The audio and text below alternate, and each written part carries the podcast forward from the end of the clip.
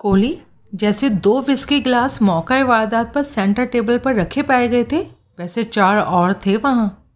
हाँ क्योंकि ऐसे विस्की ग्लास सेट में बिकते हैं और एक सेट में छः ग्लासेस होते हैं।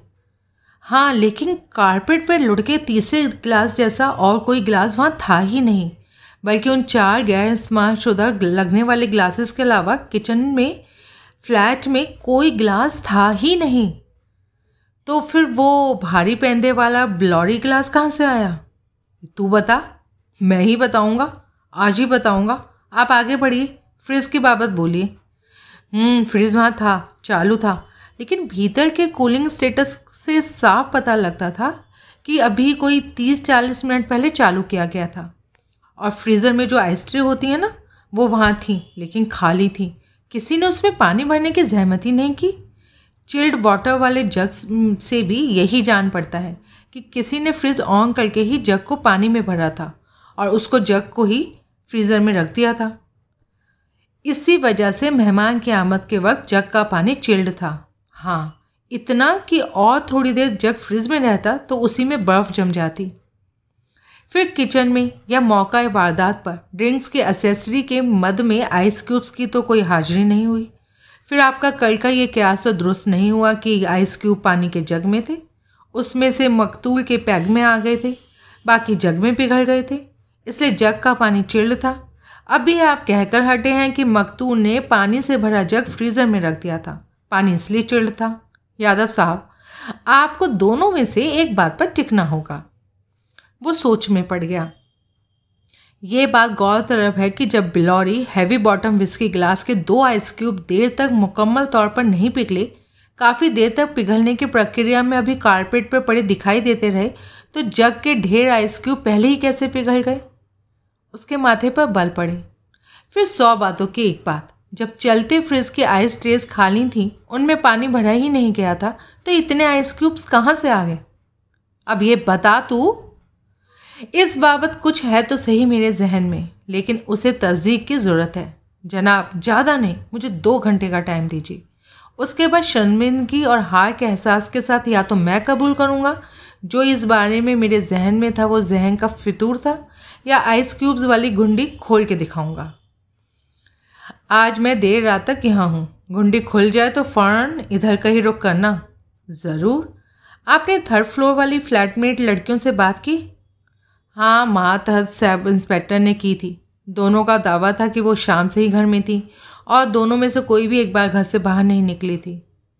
यानी दोनों एक दूसरे को एलिबाई दे रही थी।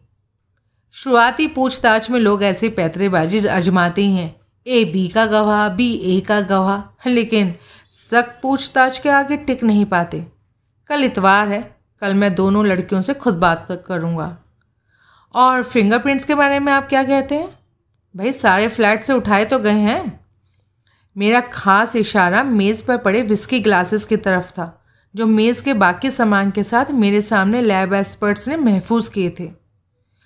फिंगरप्रिंट्स एक्सपर्ट्स की रिपोर्ट अभी आना बाकी है। बहुत प्रिंट्स हैं क्लासीफाई करने में टाइम लग ही जाता है। कंपेयर करने के लिए फ्लैट में लड़कियों के फिंगरप्रिंट्स तो लिए ही होंगे।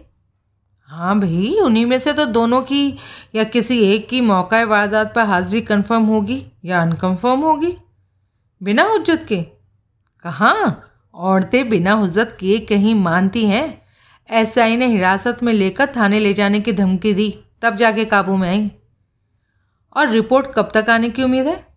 भाई, मैं उसी के इंतज़ार में देर रात तक यहाँ बैठूँगा। नौ बजे तक नहीं आई तो फिर देखेंगे कल। उम्मीद से जल्दी आ जाए तो एक कृपा करेंगे? बोल।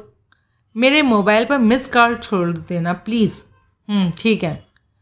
आपकी मकतूल के फ़िल्म एजेंट धर्मेश कोवर पर नज़र इनायत होने वाली थी जिसकी बाबत मैंने अर्ज़ किया था कि क्यों कर वो मर्डर सस्पेक्ट हो सकता था? हाँ हो चुकी। कत्ल के वक्त की उसके पास परफेक्ट ना हिलाए जा सकने वाली एलिबाई है। कहाँ? एयरपोर्ट पर था वो। मुंबई से उसका क्लाइंट एक एक्टर आ रहा था, उसे रिसीव करने के लिए। फ़्लाइट लेट थी, इसलिए दस बजे तक अभी वो एयरपोर्ट पर ही था। उसको होटल पहुंचाकर चेकिंग कराकर आधी रात को वो अपने घर पहुँचा था। ओह, और? और? बस? लेकिन अब तू मुझे सारी कहानी तफसील से सुना। इस केस को स्टेप वन से लेकर अब तक सब बयान कर। बिना कोई बात छोड़े बयान कर। भले ही वो पहले ही तूने मुझे बता दी हो। ज़रूर। मैं उठ खड़ा हुआ। लेकिन दो घंटे बाद मैंने तफसील, जैसी तफसील आप मुझसे चाहते हैं ना, अगर मैंने अब वो आपके हुजूर में पेश करनी शुरू की तो अलॉटेड आधा टाइम तो मुझे यहीं लग जाएगा। अब बताइए, क्या ये मुनासिब होगा? ठीक है, जा। थैंक यू लेकिन एक बात सुन जा कोहली। जी, लौट के ना आया ना, मुझे कोई गोली सड़काने की कोशिश की तो गिरफ़्तार करके यहाँ मंगवाऊँगा। किस चार्ज में? आठ दस दिन बंद रखने लायक बहुत चार्ज है मेरे पास तेरे लिए। एन ताज़ा कत्ल के मौका इबादत पर पाया गया है तू। बहुत मुमकिन है कत्ल तूने किया हो। ये तो बहुत ही हाश चार्ज होगा। तो चल थोड़ा नर्म कर देता हूँ। मटीरियल विटनेस के तौर पर तुझे हिरासत में लिया जाएगा, क्योंकि तूने कातिल को कत्ल करते हुए देखा था। जब मुझे मटीरियल विटनेस करा देंगे तो हिरासत किस लिए? विटनेस की सेफ्टी के लिए? तेरी ही हिफाजत के लिए? कातिल को तेरी खबर हो सकती है। तेरा मुँह बंद करने की कोशिश कर सकता है। और गवाह को कौन छोड़ता है? तो बा भगवान बचाए ऐसे बेमुरवत हाकिम से। नादान है तू। पुलिस वालों की किस्म होती है। बेमुरबत इसलिए सयाने सलाह देते हैं कि पुलिस से यारी नहीं करनी चाहिए। और हुस्न वालों की तरह पुलिस वाले भी किसी के यार नहीं होते। समझा? यार हो भी जाए, लेकिन वफादार बिल्कुल नहीं होते। अब आई बात समझ में? जा, तेरी मंजिल खोटी हो रही है। जी सर। मैं सुंदर नगर और आगे गुलमोहर पहुँचा। तीसरी मंजिल की दोनों युवतियाँ घर पर थीं। ड्राइंग रूम में मौजूद लंबे ग्लासेस में कोई तरल पदार्थ मुझे कोल्ड कॉफ़ी लगी, चुसक रही थी। सामने टीवी चल रहा था, लेकिन उस तरफ़ उनमें से किसी की तवज्जो नहीं जान पड़ती थी।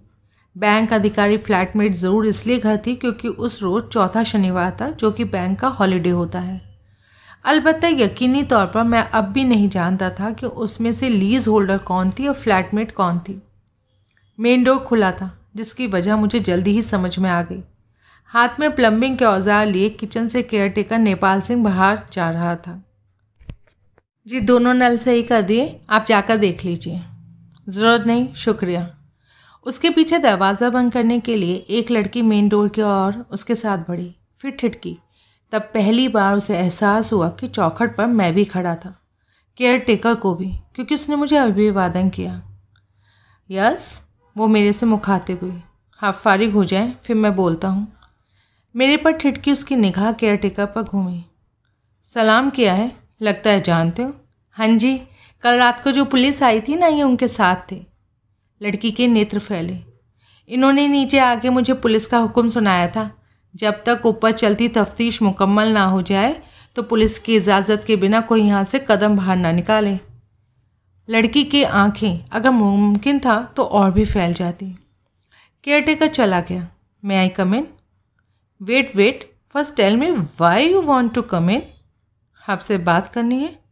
कल रात एक पुलिस सब इंस्पेक्टर यहाँ आया था। उसने कर ली हमसे बात।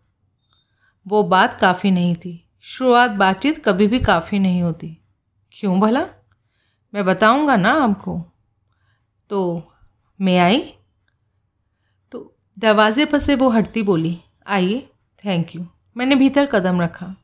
आप, मेरे ख्याल से युक्ता गौतम है। कैसे जाना? अंदाज़ा लगाया है तो तस्दीक करें, नहीं तो पीछे सोफे पर बैठी मैडम युक्ता गौतम है। मैं ही युक्ता गौतम हूँ।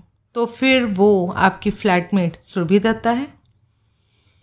वो मुझे देख रहा था, वो वो दोनों मुझे एक पलक देखती रह गई। तो अब आप अंदर आ ही गए हैं तो बैठिए। थैंक यू वाली शक्ल बनाकर मैं एक सोफ़ा चेयर पर बैठा। मेरी निगाह मेज़ पर पड़ी, लंबे ग्लासेस पर पड़ी और उछटी। कोल्ड कॉफ़ी हैं, पियेंगे? नहीं, शुक्रिया। तो आप बताइए, आप कौन हैं? मैं डिटेक्टिव हूँ। सुधी कोहली। आपका कोई source of identification I card है। दिखाएँ। मैंने अपने स्थापित स्टाइल से प्राइवेट पर उंगली रखकर अपना आई कार्ड उसके सामने किया। आई कार्ड को गौर से देखने के इरादे से वो आगे को झुकी। फिर बड़ी सफ़ाई से आई कार्ड उसने मेरी उंगलियों में से निकाल लिया और पीछे हटकर उसका मुआयना किया। हम्म, इस पर तो प्राइवेट डिटेक्टिव लिखा है। तो दुरुस्त लिखा है। तो तुम प्राइवेट डिटेक्टिव हो। हाँ? फिर पहले डिटेक्टिव क्यों बोला? क्योंकि मौजूदा हालत में आपके लिए दोनों एक ही बात है, खामा खां। पुलिस तफ्तीश कर ही रही है तो प्राइवेट डिटेक्टिव का यहाँ क्या काम? इस पीजी का, क्योंकि पुलिस का ये लाड़ा है, इसका इसलिए यहाँ पर काम है। क्योंकि मौजूदा केस में खाकसा पुलिस के एसोसिएशन में काम कर रहा है। तो इसलिए रात में आप पुलिस के साथ थे। हाँ मुझे नहीं मालूम था कि किसी केस की तफ्तीश में पुलिस को बाहरी मदद की ज़रूरत भी होती थी। क्या बड़ी बात है? हर कोई हर बात कैसे जान सकता है? मसलन, आप बता सकती हैं कि आदमजात के मुँह में बत्तीस ज़ात क्यों होते हैं, चौबीस क्यों नहीं होते या चालीस क्यों नहीं हो सकते? वो सक पकाई। या आपकी सखी बता सकती हैं कि खड्डा खोदने पर मिट्टी बाहर इधर उधर क्यों फेंक देते हैं? उसको ठिकाने लगाने के लिए दूसरा खड्डा क्यों नहीं खोदते? दोनों एक दूसरे का मुँह देखने लगी। So there. Mister Kohli can you please talk sensibly I can listen कल रात की ऊपर की वारदात से ताल्लुक़ रखती कुछ ऐसी बातें हैं जिन्हें अभी पुलिस नहीं जानती, लेकिन मैं जानता हूँ। इसी वजह से मौजूदा केस में पुलिस को मेरी एसोसिएशन कबूल है। कैसी बातें? नमूना पेश करता हूँ। करो। इनके, मैंने फ्लैटमेट की तरफ़ देखा। सामने करो। करो सुरभि मेरी बहन जैसी है। मेरा इसका सब सांझा है। हाँ जैसे लोग पगड़ी बदल लेकर भाई हो जाते हैं, इसी तरह से आप दुपट्टा बदल कर बहनें हो जाती हैं। कम टू द पॉइंट तुमने कहा, कोई ऐसी बात है जिसे पुलिस नहीं जानती, तुम जानते हो। उस पॉइंट पर रहो। मिसाल दो कोई। मकतूल आपका ठोकू था। तमीज़ से बात करिए। उसके शादीशुदा होने के बावजूद आप दोनों स्टेडी रिलेशनशिप में थे। और इसी वजह से आपकी रजामंदगी से वो आपके सर पर बैठा था। मैंने एक उंगली से छत की तरफ़ इशारा किया। क्या मतलब? एन उपल्ले फ्लैट में रहता था। कौन रहता था उपल्ले फ्लैट में? उसमें तो कोई के के साहब रहते हैं। मेरा उनसे क्या मतलब?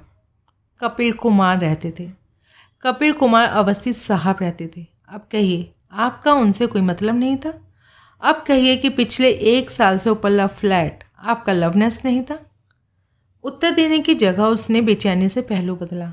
आज के दौर में हिंदुस्तान में भी फॉरेंसिक साइंस ने बहुत तरक्की कर ली है मैम एक साल से ऊपरले फ्लैट में आपका कौड़ी का फेरा था।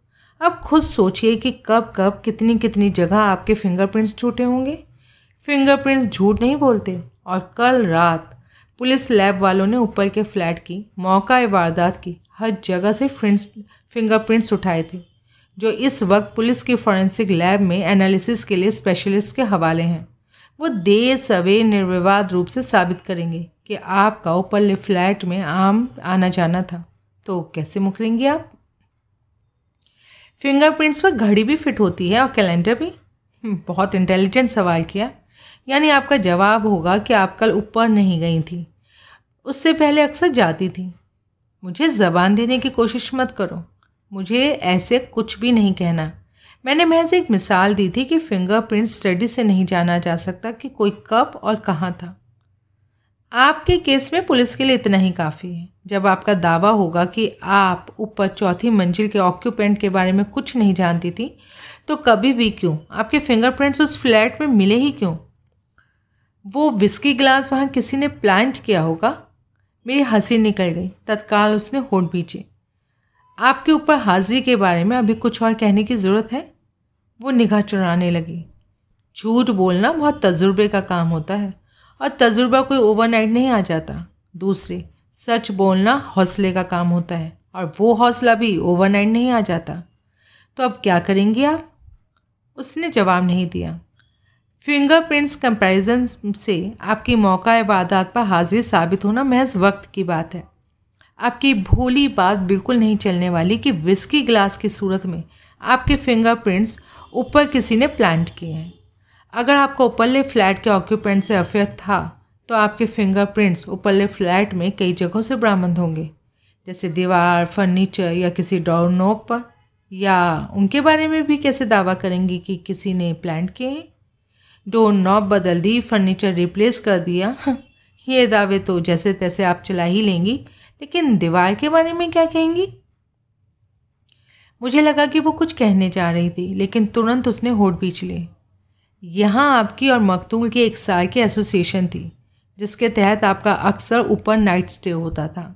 इस लिहाज से वहाँ आपकी कोई निजी इस्तेमाल की चीज़ें हो सकती थी, जैसे नाइटी जैसी ड्रेस, कोई कॉस्मेटिक्स, या सुबह नहाने के बाद इस्तेमाल किए जाने वाले कॉस्मेटिक्स और और भी चीज़ें। आखिर जब ऐसी चीज़ें पुलिस की ख़ास तवज्जो में आएँगी तो किसी लॉन्ड्री मार्क के या ऐसी किसी और ख़ास शिनाख्त के ज़रिए पुलिस के लिए उनके ऑनर की तलाश कर लेना कोई बड़ा मुश्किल काम तो नहीं होगा?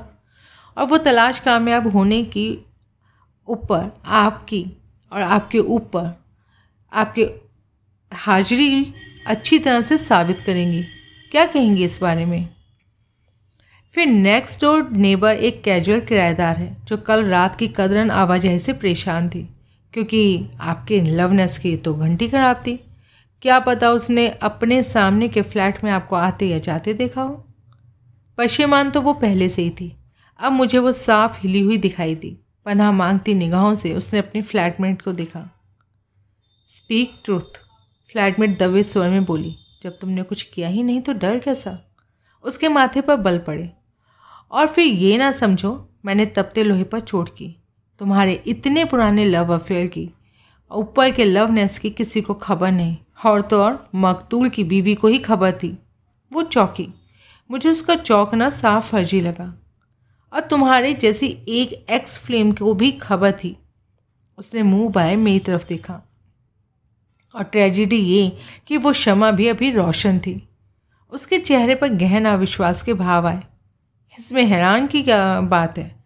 जो शख्स माशुक की खातिर बीवी को धोखा दे सकता था तो क्या एक माशुक की खातिर दूसरे माशुक को धोखा नहीं दे सकता था? दूसरी? वो होठों में बुदबुदाई। किसी ऐसे भवरे को तस्वुर कर सकती हो, जो एक ही फूल पर मंडराता हो? उसका सर इनकार में हिला। ऐसी ही फितरत होती है भवरे जैसे मर्द की। अपनी बात को आप यूँ समझिए कि अगर एक ही मोमबत्ती ताज ज़िंदगी चलती रही तो यकीनन मर्द ताज ज़िंदगी एक और से प्यार करता रह सकता है। मैंने उस पर इतना भरोसा किया था और उसने शादी कर ली और शादी को वक्त ही बताया। मैंने तो भी उस पर एतबार नहीं खोया। उसकी हर बात मानी, जो उसने चाहा किया, जो उसने मांगा दिया। फिर भी अभी एक अफेयर और ये सिला दिया उसने मुझे मेरी अंधी मोहब्बत का। खास खूबी क्या पाई उसमें, जिसकी वजह से आपको अपने साथ, उसके अफेयर से तब भी एतराज़ नहीं हुआ जब उसने शादी कर ली? आपसे आशिकी बरकरार रखते ही शादी कर ली उसने? वो खामोश रही, जैसे कुछ सोच रही हो। खूबी के खाते में अच्छी सूरत का फ़िल्म स्टार जैसी पर्सनैलिटी का ज़िक्र ना करना प्लीज़ खूबी बताने लायक नहीं है। अब क्या फ़र्क पड़ता है? अब तो ना इश्क है, ना आशिक। बताइए, क्या ख़ास बात थी उसमें? क्या आपने हालिया कोई बड़ी रकम दी थी उसे? हाँ कितनी बड़ी? आप क्यों जानना चाहते हैं? ऐसे ही टॉप सीक्रेट है तो या नहीं है? जो भी है, आप प्लीज़ बताइए। मैंने उसे साढ़े तीन लाख रुपए दिए। कुछ बोला था? किस लिए चाहिए उसे इतनी बड़ी रकम? कुछ कहना चाहता तो था, लेकिन मैंने सुनना ही नहीं चाहा कुछ हिंट फिर भी छोड़ा था कि बीवी से पीछा छुड़ाने के अपने प्रोजेक्ट के लिए, जो कि अब कंक्लूज़न पर पहुँचने वाला था, उसे दरकार थी। आपके पास इतनी रकम होती है? नहीं। माँ को इलेक्ट्रॉनिक ट्रांसफ़र के लिए इस निवेदन के साथ बोला था कि पापा को खबर ना लगे। मम्मा हर बार डांटती थी। हर बार कहती थी कि मैं अपनी वाहियात हरकतों को लगाम दूँ। हर बार खबरदार करती थी कि वो आखिरी बार था, लेकिन फिर भी जब मैं जितनी रकम चाहती, वो मुझे ट्रांसफ़र कर देती थी। तो इसका मतलब ये हुआ कि साढ़े तीन लाख वाला पहला मौका नहीं था, जबकि उसने यूँ आपको थूक लगाई थी। अब क्या कहूँ? अब तो यही सोचता है कि हाँ मुझे बेवकूफ़ बनाया था। लेकिन तब तो मैं उसे ऐसे शख्स के लिए माले इमदाद ही समझती थी जो मेरे दिल के करीब था। हम्म और बावजूद इसके कि वो शादीशुदा था? हाँ मैं क्या प्लानट अर्थ की पहली लड़की हूँ जिसने शादीशुदा मर्द को दिल दिया था? नहीं। फिर जब दिल दिया था, तब वो शादीशुदा नहीं था। उसने आपसे बेवफाई की, जो आपको कबूल की। और आज तक आप उसे कबूल कर रही थी अब थी ना, वो और झुंझलाई ऐसा प्यार सोसाइटी में पाप माना जाता है। फक सोसाइटी मैंने हैरानी से उसकी तरफ़ देखा। These are strong words as if I don't know Yukta ji प्यार वैसे ही बड़ा पाप है। इतना बड़ा कि दो जनों को लगना पड़ता है। तुम मज़ाक कर रहे हो, बल्कि मुझे बनाने की कोशिश कर रहे हो। No no never I will have none of that change the topic yes ma'am तो माली इमदाद के लिए जो शख्स आपका मोहताज था, वो बतौर लव नेस्ट ऊपर वाला फ्लैट मेंटेन करना कैसे अफोर्ड करता था? वो कुछ नहीं करता था। जब उपल्ला फ्लैट खाली हुआ था तो उसने सिर्फ़ एक मेल मिलाप की खुफिया जगह की ज़रूरत ज़ाहिर की थी। फिर जो किया था, मैंने किया था। फ्लैट के मालिक कानपुर के थे, मेरी डैडी के दोस्त। मेरे कहने पर, मेरी ज़िम्मेदारी पर उन्होंने फ्लैट, यूँ समझो कि कपिल की ख्वाहिश के तहत, मुझे किराए पर दिया था। और किराया आप तो नहीं भरती थी? उसके चेहरे पर फीकी खेतपूर्ण मुस्कुराहट आई और गायब हुई। यानी उसने आपको अपनी दिलो जान की जीनत, अपनी प्रियतमा ना समझा, खूंटे से बंधी दुधारू गाय समझा, जिसका वो जब चाहता, तब इस्तेमाल करता। उसका सर झुक गया। लव नेस्ट की मंशा से अलग फ्लैट लेने की क्या ज़रूरत थी? आप फ्लैटमेट को nothing personal my dear Surabhi, पर उड़ती निगाह डालना मैंने, डालकर मैंने बोला, डिसमिस करती? और यही फ्लैट अलग फ्लैट हो जाता। मैंने इस बाबत कभी ख्याल नहीं किया। आप बाइसेक्सुअल तो नहीं? क्या? वही जो आपने सुना गुस्ताखी माफ़ बेहुदा बात करने में वर्गा ज़ुबान खोलने में माहिर मालूम होते हो तुम? पहले ठोकू अब बाइसेक्सुअल अब पता नहीं आगे क्या क्या बोलोगे। हम्म, तुम्हारी यहाँ मौजूदगी में पुलिस का हवाला ना होता तो? क्या तो बेहचक के जलील करके तुम्हें बाहर निकालती? सॉरी वेरी सॉरी लेकिन अब मैं आपसे वो सवाल कर सकता हूँ जो आपके खफा होने से पहले मेरे जहन में था। हम्म, बोलो। आ, मैंने अभी अर्ज़ किया कि मकतूल आपको क्या समझता था। दुधारू गाय आप क्या उम्मीद करती थी उससे उसने क्या सब्ज बाग दिखाया था आपको? कहता था कि बीवी से पीछा छुड़ाकर मेरे से शादी कर लेगा। और डेढ़ साल हो गया था उसकी शादी को अब तक तो नहीं छुड़ा पाया। तलाक तो ज़रिया हो ही नहीं सकता था। और तलाक देना होता तो शादी ही क्यों करता? फिर तलाक के केस में तो औरत के पल्ले में भी कुछ पढ़ना होता है तो पढ़ता है, मर्द के पल्ले क्या पढ़ता है? बोला, अब थोड़ी अरसे की बात है। और वो थोड़े अरसे बाद बीवी का कानूनी वारिस बन जाएगा। कैसे बन जाएगा? बीवी का कानूनी वारिस? क्या उसकी बीवी मरने वाली थी? नहीं, बीवी सुइसिडल कॉम्प्लेक्स के हवाले थी, खुदकुशी कर लेने वाली थी और उसके इस मंसूबे से खाविद मकतूल वाकिफ़ था? नहीं तो फिर कैसे? ओ माय गॉड बीवी का कत्ल कर देता? हाँ तीन ढकी छुपी कोशिश भी कर चुका था और तीनों नाकाम। हम्म, जिनमें से कोई भी कामयाब हो जाती तो हादसा जान पड़ती इत्तेफाक जान पड़ती। हाँ अब क्या कर क्या कहता था? चौथी बार फिर नाकाम नहीं होगा हाँ कैसे इतना यकीन था? तुम्हारी वजह से। तुम्हें उसने अंगेज ही डके छुपे ढंग से ये ज़ाहिर करने के लिए किया था कि स्टेट में तीन बार उसकी जान लेने की कोशिश की जा चुकी थी। उसकी। उसने यही ज़ाहिर करना था, जबकि तीन बार कोशिश बीवी की जान लेने की हुई थी और उस बाबत जो किया था, उसने ही किया था। आगे बढ़िए। मैं कह रही थी कि वक्त आने पर कपिल ने ज़ाहिर करना था कि स्टेट में तीन बार उसकी जान लेने की कोशिश की जा चुकी थी और तुम्हारा काम आइंदा कुछ दिनों के लिए स्टेट में रहकर उसे प्रोटेक्ट करना था। फिर तुम्हें मोहरा बनाकर यूँ स्टेज सेट करनी थी कि लगता कोशिश तो कपिल की जान लेने की हुई थी, लेकिन किसी कन्फ्यूज़न में शिकार बीवी हो गई थी। हो गॉड, इतना पहुँचा हुआ शख्स था मकतूल। वो खामोश रही। हर सीक्रेट आपसे शेयर करता था। हर नहीं। छोड़ा भी है उसने कुछ। वो फिर खामोश हुई। मैं भी कुछ क्षण खामोश रहा। बीवी अपने मरहूम पिता मानक लाल मोरवाल की वारिस थी। वो हस्बैंड की साजिश के तहत फ़र्ज़ करो मर गई और हस्बैंड को अपने विरसे का मालिक बना गई। पिता ना मरता, सालों ना मरता तो कैसे बेटी बारी बारिश बनती और कैसे अवस्थी की साजिश कामयाब होती? मैंने गौर से उसकी सूरत देखी। वो तत्काल मेरे से निगाह चुराने लगी। मुझे कुछ शुबा हो रहा है। लगता है मानक लाल मोरवाल स्वाभाविक मौत नहीं मरा। अवस्थी की ही किसी साजिश का शिकार होकर जन्नत नशीन हुआ?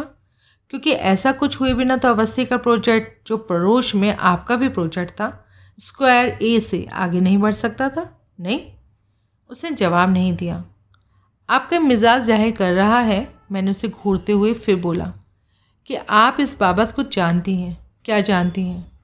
इस, इन स्ट्रिक्ट कॉन्फिडेंस मेरे को बताइए। आपको कुछ जानते, अगर आप कुछ जानती हैं तो ये कोई बड़ी बात नहीं। आखिर स्टेडी की राजदान थी, उससे शादी होने वाली थी। बोलिए, क्या पता है आपको? अच्छा कोई हिंट ही दे दीजिए, वो खामोश रही। आपकी खामोशी मेरी समझ में आती है। ज़रूर आपको अंदेशा होगा कि अगर आपने असलियत का कोई हिंट भी दिया तो आपको भी मानकवाल, मोरवाल की दूसरी दुनिया में जबरन रवानगी में शरीक समझा जाएगा। मैं आपके अंदेशों को जायज़ करा देता हूँ। अब मैं आपसे ये नहीं पूछूँगा कि बाजरिया अवस्थी उसके ससुर की मौत की बाबत आप क्या जानती थी। कुछ पूछने की जगह मैं आपसे इस बाबत अपना अंदाज़ा बताऊँगा। आप खाली हाँ या ना करना, इतना तो कर सकेंगी। उसने हिचकते हुए सहमति में सह हिलाया। बताया जाता है कि बड़े मोबाल साहब जो कि हैवीली डायबिटिक थे शुगर लो हो जाने की वजह से मरे थे। मेरा अंदाज़ा है शुगर लो हुई नहीं थी लो कर दी गई थी। और यूँ उन्हें इरादतन इस अंजाम तक धकेला गया था, जिससे तब तक समझते थे कि उन्हें उनकी किस्मत ने पहुँचाया था, क्योंकि सब जानते थे कि वो हैवीली डायबिटिक शख्स थे। अगर बस के नीचे ना आ जाएँ तो आखिर में डायबिटीज़ से ही मरता। इसलिए एक तरह से उसकी मौत के लिए उसके करीबी तैयार होते। अब बोलिए, शुगर लो हुई नहीं थी, जिसमें इंसुलिन की मकदार साजिशन ज़रूरत से कहीं ज़्यादा बढ़ाकर लो की गई थी, नील की गई थी, और यूँ उनकी मौत का सामान तैयार किया गया था। बोलिए हाँ या ना? उसने सिर्फ़ एक बार ऊपर से नीचे सहलाया। Good, I am grateful. अब खुशकिस्मत समझिए अपने आप को कि जीवन डोर ऐसे शख्स के साथ बांधने से बच गई, जो शख्स दौलत की खातिर बीवी की मौत का सामान करके आपका बनने का दम भर सकता है। वो आइंदा कभी दौलत की खातिर आपका खून करके किसी और का दामन खाम लेता तो क्या बड़ी बात होती? उसकी गदन अपने आप ऊपर से नीचे हिले। गुड अब बोलो, कल रात ऊपर क्या हुआ था? ये तो अब कबूल करती हो ना कि कल मकतूल के साथ ऊपर आपका वैसा ऑल नाइट सेशन शेड्यूल था। हाँ लेकिन कत्ल से मेरा कोई वास्ता नहीं। कपिल से मेरा जैसा भी रिलेशन था, जायज़ या नाजायज़, बहुत तसल्ली बख्श था। मुझे किसी तरह से उससे कोई शिकायत नहीं थी। मैं उस रिलेशन से भले ही उस पर गुनाह का ठप्पा लगा था राज़ी थी। कत्ल की बाबत तो मेरे मन में कभी दूर दराज तक कोई ख्याल भी नहीं आया था। मुझे यकीन था, दिल से एतबार था कि अब बहुत जल्द हम पति पत्नी बन जाने वाले थे। जानते हो, मेरे से पहला जाम टकराते वक्त तक कपिल क्या बोला था? क्या? To our very near future marriage to my would be living wife क्या कहने? अब मुझे मालूम है कि वो सब फरेब था, एक शातिर खिलाड़ी का माया जाल था। लेकिन तब तो नहीं मालूम था। ठीक, अब बोलो कैसे मैं उस शख्स की मौत का ख्याल भी कर सकती थी? हाँ आप नहीं कर सकती थी। और आपको बहुत, उसके ऊपर विश्वास भी था। मुझे आपकी बात पर पूरा एतबार है। चीयस बोलते वक्त ऊपर उसके साथ बस, आप ही थी और कोई नहीं था। और कौन होता, बल्कि क्यों होता? आपने सुरभि को अपनी बहन जैसा बताया। कभी ऐसा इत्तेफाक नहीं हुआ कल की तरह की ड्रिंक्स में सुर भी शामिल हो, लेकिन थोड़ी देर पहले ठहर कर वहाँ से चली गई हो। नहीं, कभी नहीं। मेरा कहना तो दूर की बात है। सुरभि को तो ऐसा इनवाइट कबूल ही नहीं था। क्यों सुरभि? वो उसकी तरफ़ घूम कर बोली I have my own steady boyfriend I see इसको मेरे अफेयर की खबर थी, जबकि अपने बॉयफ्रेंड से इसने बेतरतीब मुझे कभी मिलाया नहीं। अरे इत्तेफाक ही नहीं हुआ? सुरभि सहज भाव से बोली आपको युक्ता के अफेयर की खबर थी तो किस हद तक खबर थी? मैंने उससे पूछा हम्म, ज़्यादा हद तक तो नहीं थी बस यही मालूम था कि ऊपरले फ्लैट में कोई के के साहबान बसे थे। फिर ऐसा हो चुकने के कोई तीन महीने बाद युक्ता ने कबूल किया कि के के साहब उनके स्टडी थे शादीशुदा थे लेकिन जल्दी ऐसे हालात पैदा होने वाले थे जबकि ये और के के साहब विवाह के बंधन में बन जाते। आपने कभी के के साहब की सूरत देखी? नहीं इतफाक ही नहीं हुआ। तुमने, इसने कभी मुझे मिलवाया ही नहीं अपने बॉयफ्रेंड से। तो इसका भी यही जवाब है। और आप भी नहीं मिले इसके बॉयफ्रेंड से? नहीं, हम दोनों कभी नहीं मिले। अच्छा तो मेरी सुनिए प्लीज़ मैं वार्तालाप में दखल अंदाज करते हुए बोला, ये सखियों की आपसी बातें हैं, बाद में भी हो सकती हैं। आप, मैं सुरभि की तरफ़ घूमा। एक बात का जवाब दीजिए। आपने कहा कि युक्ता के बॉयफ्रेंड की बाबत आप उसके ऊपर मुकाम के तीन महीने बाद जान पाए तीन महीने क्यों लगे? अब वजह तो युक्ता ही बताएगी। जो चाहती तो अपनी ज़बान तीन महीने बाद भी ना बताती। सुरभि बोली, मैंने युक्ता की तरफ़ देखा, वो परे देखने लगी। तब तक मैं जान चुका था कि किसी बात को टालने का वो उसका स्थापित तरीका था। परे देखने लगती थी आई कॉन्टैक्ट से बचने लगती थी। ओके, मुझे कल की ही बात आगे बढ़ाने दीजिए। तो कल, मैं युक्ता से बोला, आपके और कपिल के अलावा ऊपर कोई नहीं था। हाँ कोई नहीं था। और वहाँ पहुँचते आपने किसी को नहीं देखा था। नहीं? प्रॉस के फ्लैट की कैजुअल टेनेंट? नहीं, मुझे नहीं, मुझे पता था कि उस फ्लैट में पारसी मार्किंग कैसे जब कोअट गए होते थे तो बाजरिया मैडम दिल्ली से या कामा पीछे अपने फर्निश फ्लैट वीकली रेंटर पर देते रहते थे। लेकिन मौजूदा ऑक्यूपेंट लड़की की क्या? ऐसे किसी दूसरे टेनेंट की भी मैंने कभी नहीं देखा था। आप नहीं जानती कि वो लड़की कौन है। नहीं, मुझे बिल्कुल हिंट भी नहीं और ना ही मैं जानना चाहती हूँ। मैंने क्या करना है उसके बारे में जान के जो अभी गुलमोहर में होती और अभी नहीं होती? आपको उत्सुकता नहीं हुई? कहाँ जब तक फ्लैट के पास ही मालिकान गोवा में थे कैजुअल रेजिडेंस का आना जाना तो लगा ही रहता था। किस किस के लिए मैं उत्सुकता दिखाती? हाँ कोई फ़िल्म स्टार आ जाता तो ख्याल करती शक्ल देखने का। ऊपर की घंटी ख़राब थी। आपको खबर थी? हाँ लेकिन शाम को ही हुई। कपिल के वहाँ पहुँचने के बाद उसका फ़ोन आने पर पता चला। तो आपने वहाँ पहुँच कर मेन डोर नॉक किया। नहीं, कपिल ने अनलॉक छोड़ा था ना दरवाज़ा मेरे लिए। इसलिए आपका दरवाजे पर दस्तक देने का कोई मतलब ही नहीं था। हाँ। फिर ड्रिंकिंग सेशन शुरू हुआ। कपिल ने शिवाज की नई बॉटल खोली और आप दोनों ने ड्रिंक्स पिए, बनाए या क्या किया आपने? ड्रिंक्स बनाए विस्की ग्लास किचन से और वाटर जग फ्रिज से। हम्म, और आइस नो आइस जग का पानी चिल्ड था। आइसी वो ऊपर पहुंचकर फ्रिज को ऑन करता था। तब तक उसके एक्सपेक्टेड होता था कि आइस ट्रेस भी पानी से भर दे। लेकिन उसे खास तौर से सर्दियों में जग पानी में भरकर फ्रिज में रख देना आसान लगता था और काफ़ी लगता था। आप रेगुलर ड्रिंक करती हैं? आजकल तो ये आम बात है। सोशल एटिकेट्स में शुमार है। कौन परहेज करता है? सच पूछो तो मैं ड्रिंक्स की इतनी शौकीन नहीं हूँ। लेकिन जब कपिल के साथ ऊपर सेशन होता था तो मैं रेकलेस हो जाती थी। He was very fond of drinks मेरे से हमेशा ज़िद करता था कंपनी के लिए। कल भी की। वो तो शुरुआत की बात थी। अब तो अंडरस्टूड था कि मिलन की रात की शुरुआत जाम टकरा कर ही होनी थी। कितने जाम चले कल? पहले ही दौर कंप्लीट नहीं हुआ कि कि फिर क्या? कि दरवाजे पर एकाएक दस्तक पड़ी। हमने इग्नोर किया, फिर पड़ी तब कपिल को उठना पड़ा, वो दरवाजे तक पहुँचा। अपना ड्रिंक साथ लेके? नहीं, मेज़ पर रख कर अच्छा आगे।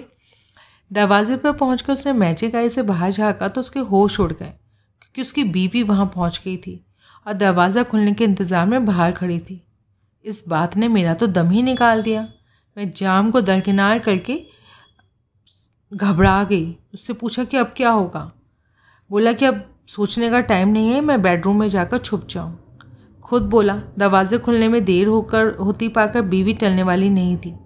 इतना अनएक्सपेक्टेड ढंग से all the way from Suraj Kund वहाँ पहुँची थी तो उसे उसके बारे में कोई पक्की जानकारी थी। यानी ये बहाना नहीं किया जा सकता था कि उस घड़ी फ्लैट खाली था, भीतर कोई नहीं था। तो आखिर दरवाज़ा खोला। हाँ मैं जाकर बेडरूम में बंद हो गई तो खोला। बाहर उनके शुरुआती डायलॉग से मुझे अंदाज़ा हो गया कि बीवी तो आँख का गोला बनी हुई पहुँची है। और आपको बेडरूम में उसकी आवाज़ें सुनाई दे रही थी? हाँ न सिर्फ़ बातें या आवाज़ें सुनाई दे रही थी, जो भी वो लोग बातचीत कर रहे थे, मैं समझ पा रही थी। तो उन दोनों में बहुत सारी तकरार हुई। कपिल ने सफाइयाँ दी, जो बीवी को कबूल नहीं हुई। बीवी ने इल्ज़ाम लगाया कि फ़्लैट में कोई औरत है और वो उसके साथ ड्रिंक शेयर कर रहा था। और उसने फ़्लैट की तलाशी लेने के मंसूबा ज़ाहिर किया। अब वो बिल्कुल बेडरूम के आगे ही बढ़ी कि कपिल कपिल ने उसे ज़बरदस्ती रोक लिया और दोनों में हाथापाई होने लगी। इससे आगे तो बस मुझे पहले उसकी बीवी की सख्त धमकी उसकी आवाज़ सुनाई दी कि कपिल उसके रास्ते से हट जाए, वरना अंजाम बुरा होगा। और फिर कैसे बुरा होगा, क्या करेगी, ये समझना मुहाल था। क्योंकि आपको खबर नहीं थी कि बीवी के पास गन थी। कैसे होती? बेडरूम के बंद दरवाजे के पीछे से मैं सुन सकती थी, देख तो नहीं सकती थी। अच्छा फिर क्या हुआ? फिर जैसे दो काम इकट्ठे हुए। पहले तो बिजली चली गई और फिर गोली चलने की आवाज़ आई। कौन सा काम पहले हुआ? बिजली जाने का या गोली चलने का? वो सोचने लगी। काफ़ी देर मैं उसकी विचारपूर्ण मुद्रा निहारता रहा। मैं कह नहीं सकती। अपना ख्याल तो ज़ाहिर कीजिए। मैं जो भी ख्याल ज़ाहिर करूँगी गलत होगा। उस वक्त मेरी कोई सेंसेस मुकम्मल काम नहीं कर रही थी। और उस घड़ी किसी बात की तरफ़ मेरे वैसी तवज्जो भी नहीं थी। लाइट पहले गई थी शायद, और गोली अंधेरे में चली थी। हो सकता है तुम कहोगे कि उल्टा हुआ, पर पता नहीं मुझे। अच्छा तो आपने सच में कभी पहले गोली चलने की आवाज़ सुनी है, या केवल फ़िल्मों में सुनी है? आपने कैसे जाना कि आपने जो आवाज़ सुनी थी वो गोली चलनी थी? क्योंकि बीवी के आते ही जो महाभारत छिड़ा था, मुझे तो उसी से अंदाज़ा हो गया था कि कोई फौजदारी होकर रहनी थी। बीवी को शांत करने में वो पूरी तरह नाकाम था। कोई भी कोशिश करता, वो और भड़कती थी। फिर वो धमकी देने लगी कपिल को कि रास्ते से हट जाए ना अंजाम बुरा होगा। अब क्या अंजाम बुरा होता? मैं इस बाबत सोच ही रही थी कि मुझे गोली चलने की आवाज़ आई और किसी भारी चीज़ के धम से गिरने की आवाज़ आई और उसके बाद फ्लैट में पूरा सन्नाटा छा गया। माहौल में मेरे पर ऐसी दहशत सवार हुई कि मुझे लगा मैं खड़े खड़े मर जाऊँगी।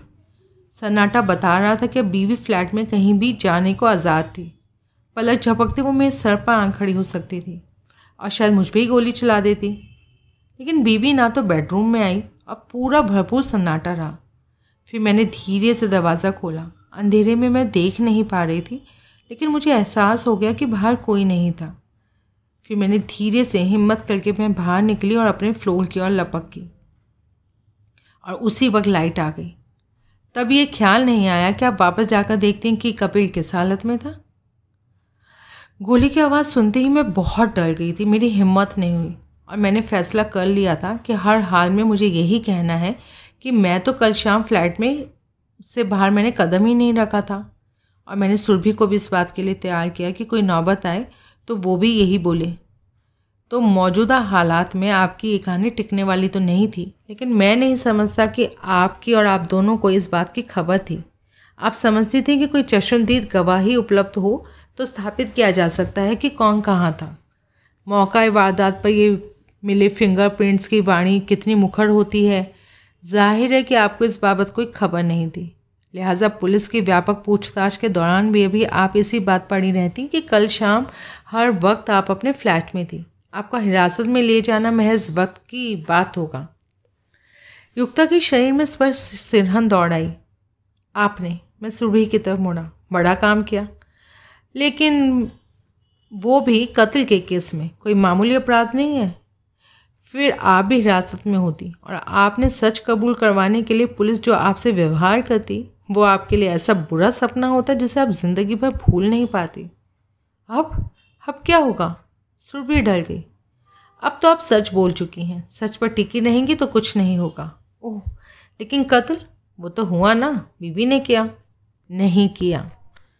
वो आविश से बोली, उसने मेरी मौजूदगी में गोली चलाई। चलाई नहीं, हाथापाई में इतफाकन चल गई। वी, बीवी ने भी यही समझा था कि कपिल को गोली लगी थी, लेकिन हकीकतन ऐसा नहीं हुआ।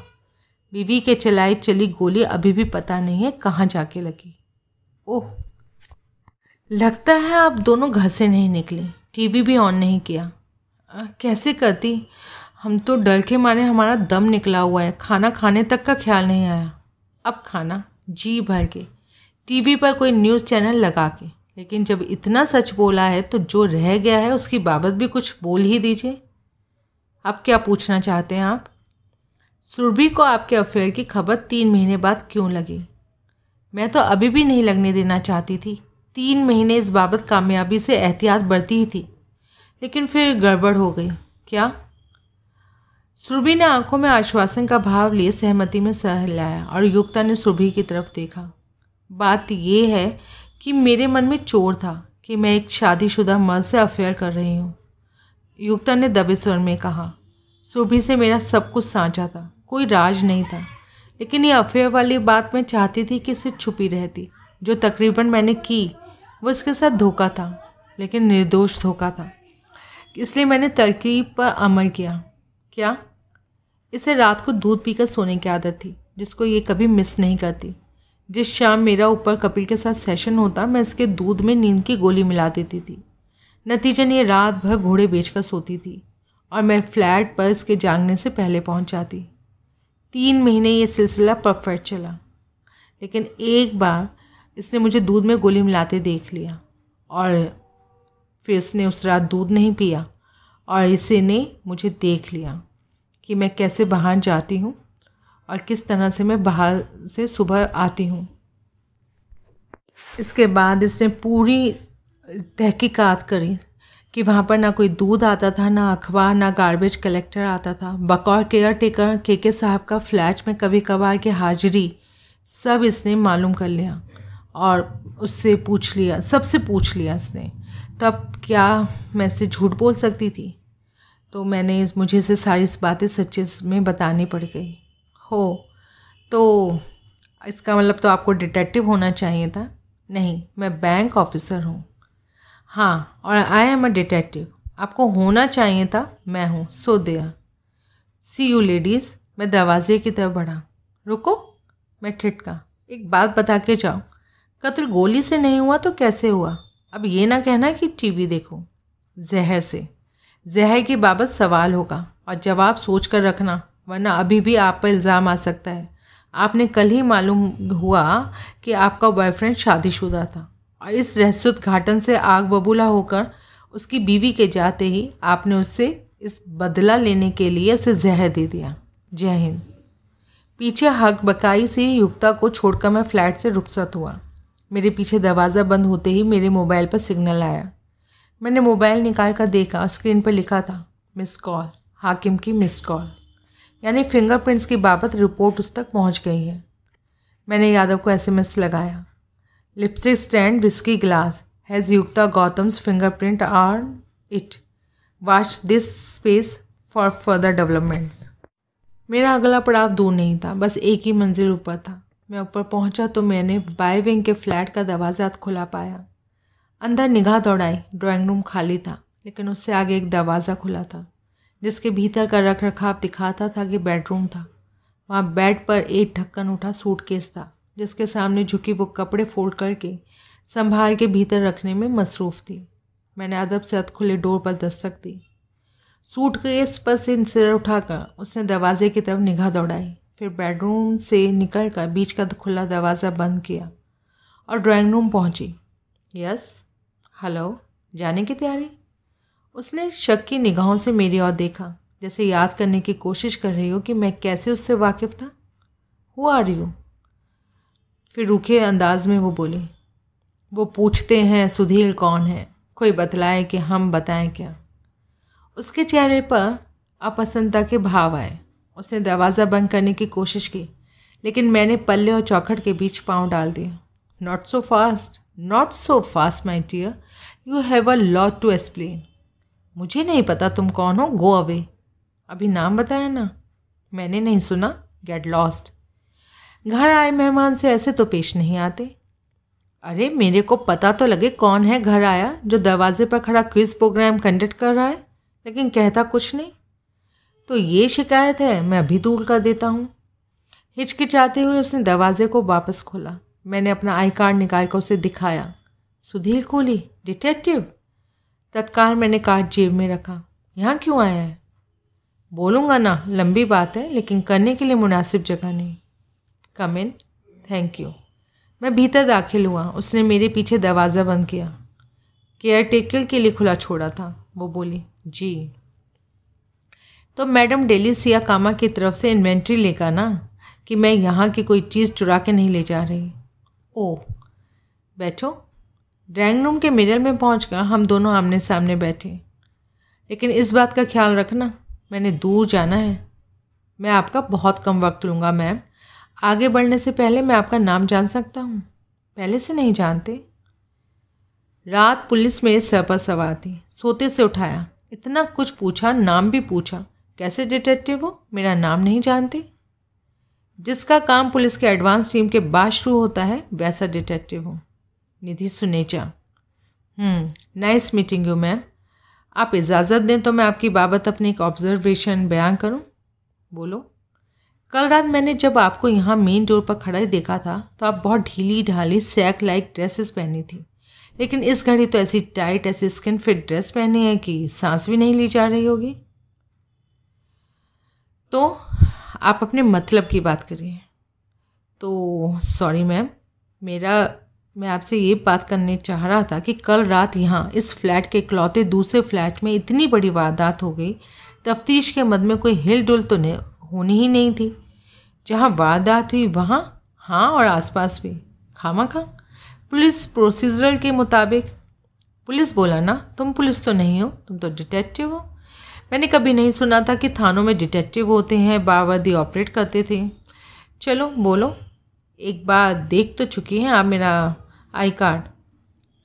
आप बोलिए मुझसे जानना क्या चाहते हैं। आप मकतूल से बाजू के फ्लैट में जिसका कल रात मर्डर हुआ, नाम कपिल लविस थी, उससे आप बाखूबी वाकिफ़ थी? मैं? मैं वाकिफ़ थी? हाँ। सामने वाले फ्लैट के ऑक्यूपेंट से वॉट नॉनसेंस मैंने तो कभी उनकी शक्ल भी नहीं देखी। तो आपने ये फ्लैट रेंट पे क्यों लिया? अपनी किसी ज़रूरत के तहत मैंने ये फ़्लैट सिर्फ़ एक हफ़्ते के लिए किराए पर लिया और अपनी ज़रूरत पूरी करने के अलावा मेरा यहाँ आने का कोई वास्ता नहीं था। मकसूल से था आपका कोई गहरा वास्ता? क्या? वो आपका बॉयफ्रेंड था। Now you are talking sheer nonsense I will have none of this please go away जी, मैं तो गो अवे हो ही जाऊँगा, लेकिन आप अपना बड़ा नुकसान करेंगी। Get the hell out of here गलती की मैंने तुम्हें मुँह लगाकर। अब जब मुँह लगा ही लिया है तो सिर्फ़ दो मिनट, और मुझे झेल लीजिए। इतने में आपका मिजाज ना बदला तो मैं खुद ही चला जाऊँगा। उसने आप अलग मुझे देखा। आई प्रॉमिस मैम मैंने अपने गले की घंटी छूती बोला। वो वापस बैठ गई। बोलो, अभी परसों गुरुवार को आप मकतूर से मिली थी, दोपहर बाद, कनॉट प्लेस में। गोल्ड स्टार नाम के बार कम रेस्टोरेंट में, याद आया? उसने मुँह बाय मेरी तरफ़ देखा। जब ब्लैक लेबर से हौसला पाकर आपने अपने स्टेडी बॉयफ्रेंड से, यानी कि मकतूल के के साहब उर्फ़ कपिल अवस्थी से गिला ज़ाहिर किया था कि गुलमोहा वाली से उसके ताल्लुकात अभी भी बरकरार थे। जब गुस्से में उसने आपको बेवड़ी कहा था तो आपने भी गुस्से में उसे भड़वा कहा था? वो बदहवास से मुझे देखने लगी। जब और गुस्से में आपने उसके लिए अल्टीमेटम ज़ाहिर किया था कि वो बीस लाख रुपए वो आपके से वक्त बेवक्त झटक चुका था, वो अगले रोज़ की शाम तक आपको वापस मिल जाए, वरना वो अपनी मौत आपके हाथों लिख पाएगी। आपने बाकायदा घोषणा की थी उस समय, जब आप कोशिश करेंगी, एक ख़ास फ्रेज़ बोला था आपने, जो मुझे अब याद नहीं, उसका अर्थ ही मुर्दा, कलश सब आपके हाथों में हो। इसी टाइप का कुछ। उसके चेहरे पर से हवाइयाँ उड़ गई। तो रेस्टोरेंट में आपके सामने बैठे मकतूम ने आप पर इल्ज़ाम लगाया था कि उसने वहाँ पहुँचने से पहले ही आपको ब्लैक लेवल के दो पैग आप पी चुकी हैं। और उसने आप पर यह भी इल्ज़ाम लगाया था कि आप अपने घर से भी पी कर आई हैं। और ये भी कहा था कि बेवड़ी हो गई साली। कुछ कहने के लिए उसके होठ फड़फड़ाए, फिर अपने आप ही सर झुक गया। जिस वजह से उसने पब्लिक में आपको छिड़का, कितनी बार कहा कि टुन होकर मेरे सामने ना आया कर और हाथ बढ़ाकर आपका जाम पी लिया। बाकायदा आपसे छीन कर एक ही सांस में उसने खुद पी लिया और साथ में ये भी जोड़ा था कि आइंदा कभी जाम के साथ आप उससे रूबरू हुई तो आपकी खाते आपको होशमंद रहने को उकसाने की खाते आइंदा भी वो जाम आपके हाथ से छीनेगा और पी जाएगा। मैं एक क्षण ठिठका। जैसा कि उसने कल रात भी किया। उसने तमक का सर उठाया। अब मैं गेट आउट होने के लिए तैयार हूँ। बाकी आप जाने और पुलिस जाने। रुको। अभी बैठो प्लीज़ आप कहती हैं तो।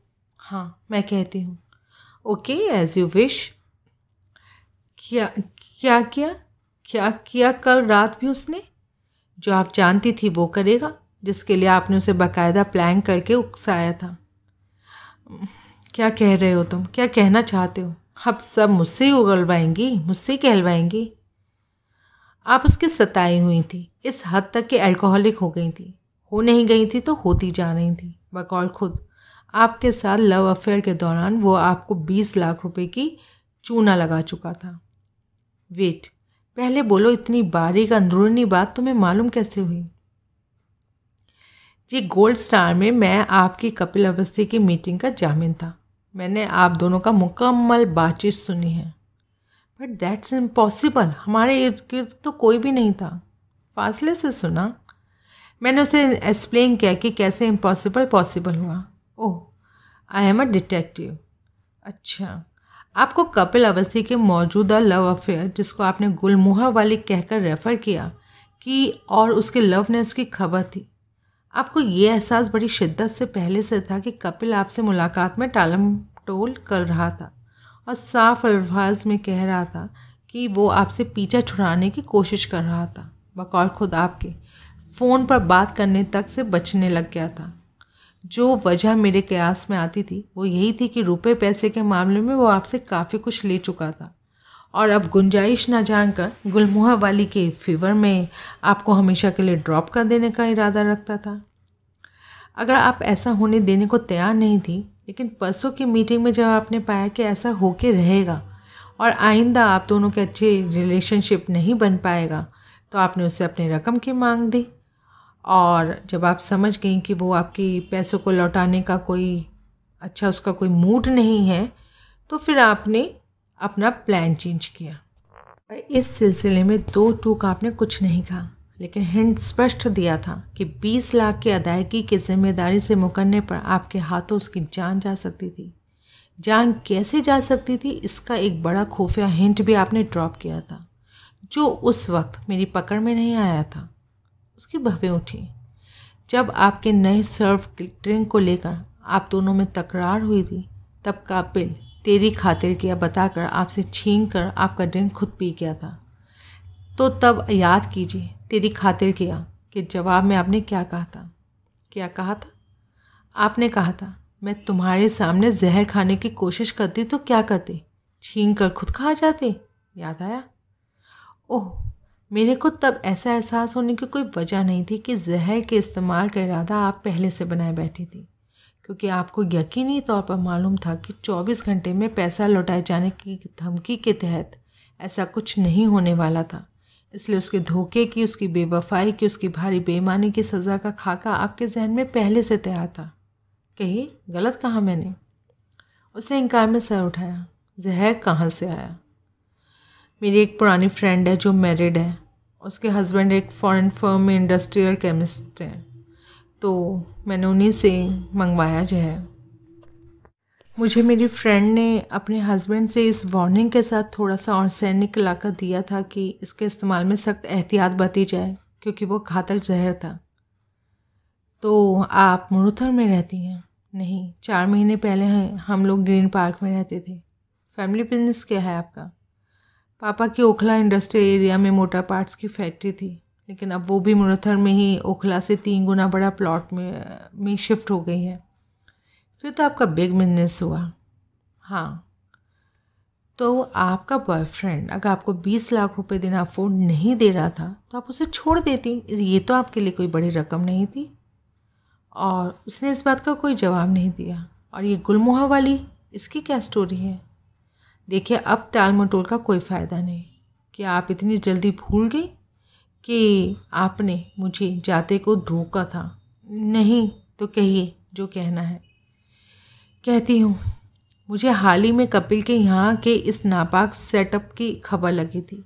मेरी तरह जो लड़की अब उसके सुनहरे जाल में फंसी हुई थी, वो सुंदर नगर में गुलमोहर नाम के एक हाउसिंग कॉम्प्लेक्स की तीसरी मंजिल के फ्लैट में, एक फ्लैटमेट के साथ रहती थी।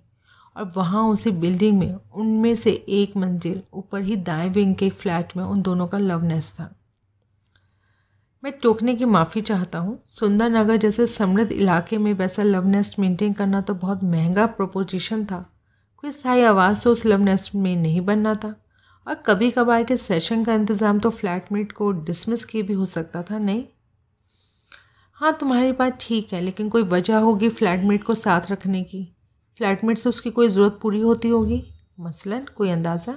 मेरा अंदाज़ा? हाँ आपका और उसका सोशल स्टेटस एक है। आप दोनों ही एक अच्छी फैमिली से बिलोंग करती हैं। तो आप अपना कोई वाइल्ड गेस ही बताइए, क्यों फ्लैट में रखा हुआ था? क्योंकि वो क्वीन बी थी। जी। रानी मक्खी थी। रानी मक्खी काम नहीं करती, कराती है। समझे कुछ? बस, कुछ ही समझा। आपका मतलब है फ्लैट में रहन सहन का रोज़मर्रा का जो काम होता था, वो सब फ्लैटमेट करती थी। युक्ता बिना कोई कैजुअल या रेगुलर मेंटेनेंस स्टाफ एंगेज किए मौज करती थी।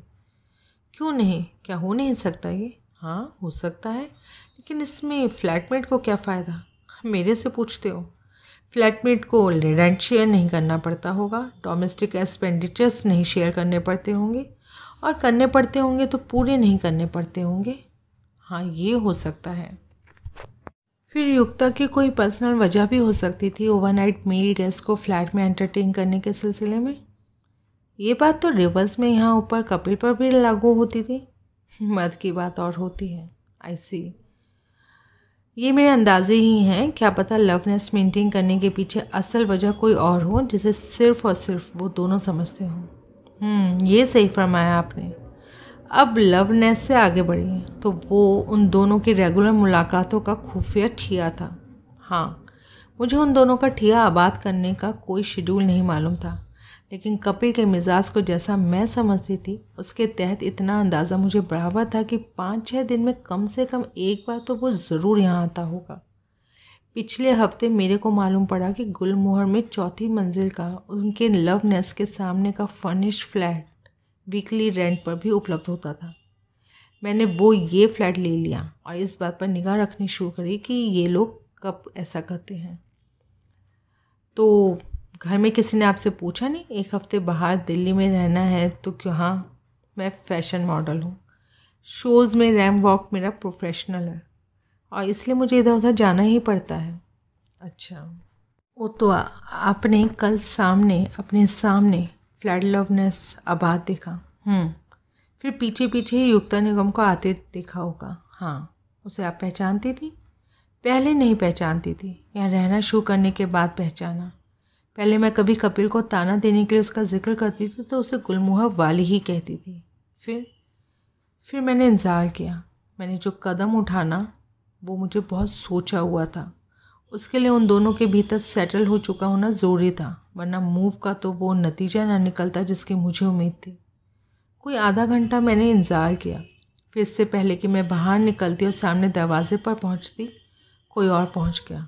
बीवी हाँ आप पहचानती थी? हाँ।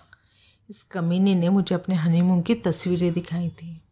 दैट वॉज़ क्रूरल बीवी को वहाँ पहुँचा देख कर मुझे वहाँ एक बड़े तूफ़ान की आशंका दिखाई देने लगी। बीवी खाविंद को माशूक के साथ देखती तो महाभारत तो छिड़के ही रहता। ऐसा होता तो जो मैंने करने का सोचा था उसकी गुंजाइश ही ख़त्म हो जाती। क्यों? मेरा उसके और सिर्फ़ उससे रूबरू होना ही ज़रूरी था। वो कहते नहीं two is company three is crowd बीवी के वहाँ पहुँच जाने के बाद तीन जने तो वहाँ पहले ही होते। और चौथी भी अगर मैं पहुँच जाती तो कहानी और ही कुछ और बन जाती। वो माफिक आने वाली हरगिज़ ना होती। हम्म, बीवी ने आकर कॉल बेल बजाई। मेरे को मालूम था कि कॉल बेल बिगड़ी हुई थी। घंटी का जवाब नहीं मिलेगा। लेकिन साफ़ पता लग रहा था कि बीवी पक्की जानकारी से लैस होकर वहाँ पहुँची थी और ऐसे टलने वाली नहीं थी। उसने बार बार कॉल बेल बजाई और जवाब नहीं मिला। और फिर मैंने उसे बोला कि दरवाज़ा खुला है, वो अंदर जाए। क्योंकि बार बार कॉल बेल का जवाब ना मिलने पर नेचुरली वो केयरटेकर को बुलाने जाती। और पीछे से इन दोनों को वहाँ से भाग निकलने का मौका मिल जाता। मैं ये मौका देना नहीं चाहती थी। इसलिए मैंने उसको बताया कि बेल ख़राब है। और फिर मुझे वही सिनेरियो वहाँ जचा। बेवफा खाविंद के फंसने का सामान हो रहा था। और कुछ तो ये उसके लिए मुसीबत का बायस बनता। वहाँ जितना बड़ा बखेड़ा खड़ा होता, उतना ही ज़्यादा मुझे सूट करता। इसलिए मैंने ही घंटी बजाती बीवी को बताया कि घंटी ख़राब थी, दरवाजे पर दस्तक दे। और उसने ऐसे ही किया। भीतर दोनों खामोश बैठे होंगे। सोचते होंगे कि जवाब नहीं मिलेगा तो चली जाएगी।